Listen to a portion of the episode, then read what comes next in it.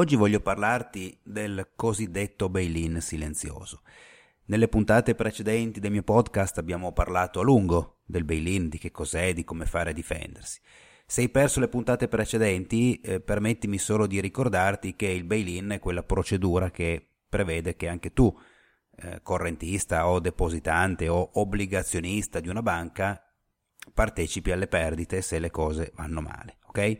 Eh, il primo a perdere è l'azionista, quindi chi ha le azioni della banca, poi ci sono gli obbligazionisti subordinati, poi anche eh, gli obbligazionisti senior se la cosa non, non basta, se le perdite non sono ancora state ripagate e in ultimo anche i correntisti, ma solo per la parte che cede i 100.000 euro.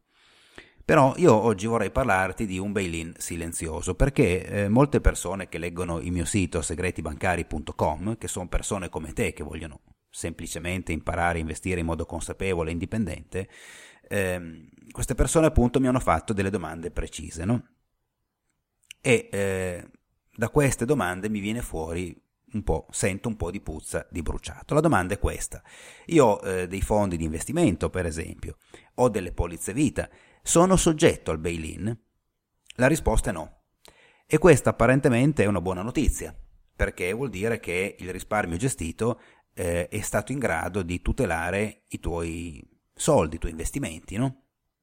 È stato così anche in passato, perché ad esempio chi aveva eh, dei fondi di investimento gestiti da Lehman Brothers non ha perso nulla per colpa del default della banca, al contrario di chi invece aveva le obbligazioni Lehman peggio ancora le azioni che ha perso tutto.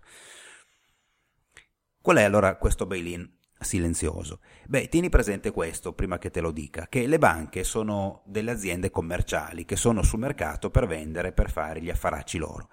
E quindi che cosa fanno? Eh, scrutano quello che succede sul mercato per sfruttare determinate situazioni a loro vantaggio.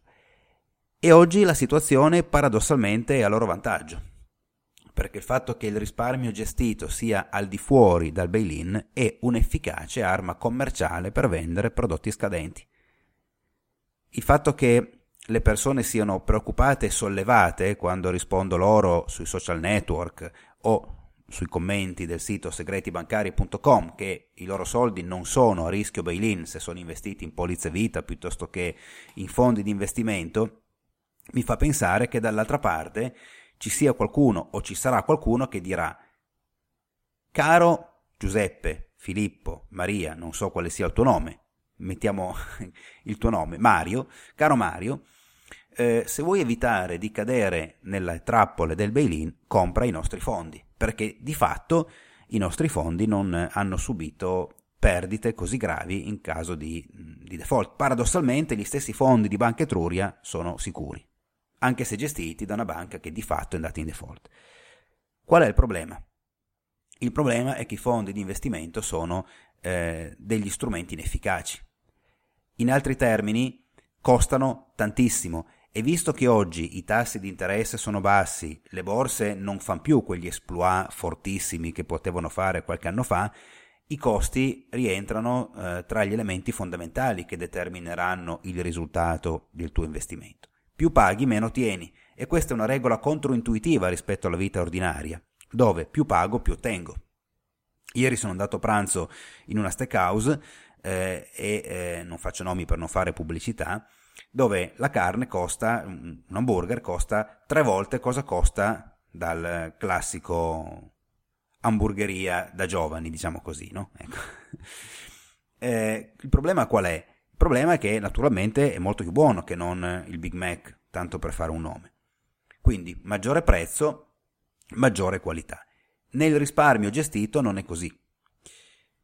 Se la tua tentazione è quella di dire, beh, lo so, lo so che i fondi sono inefficienti, però, santo cielo, piuttosto che perdere il mio capitale, almeno lì sono sicuri i miei soldi e quindi pago le commissioni, ravvediti, non è un ravvedimento peroso come quello di chi paga le tasse in ritardo, è un ravvedimento sano. Anzitutto la tua è una risposta, un'obiezione assolutamente corretta. Ma sappi che non è necessario che tu investa in fondi comuni o in polizze per evitare il bail-in. Puoi tranquillamente investire in ETF, Exchange Traded Fund, che sono di fondi passivi di cui parliamo e parleremo sul sito segretibancari.com e per chi verrà a investitore libero, vai sul sito investitorelibero.it per saperne di più, che ti permettono di avere la stessa tutela di un fondo di investimento, ma pagando costi che sono almeno un decimo di quello che paghi con i fondi tradizionali. Il vero rischio oggi è quello di un bail-in silenzioso, cioè di un prelievo nascosto di costi occulti, di costi magari non dichiarati bene, non compresi bene, che drenano il tuo capitale, come se tu avessi una bottiglia dell'acqua in tavola che è bucata. È chiaro che la bottiglia non è rotta, quindi non vedrai un, un, deflusso completo del liquido al suo interno, la bottiglia ti apparirà sempre piena, ma goccia dopo goccia il livello dell'acqua scenderà e così capiterai i tuoi soldi se cadrai nella trappola del risparmio gestito. Quali sono i prodotti da evitare? Polizze vita? Tradizionali, index linked, unit linked, mettile come vuoi. Polizze vita sempre sono e restano, gestioni patrimoniali e fondi comuni di investimento.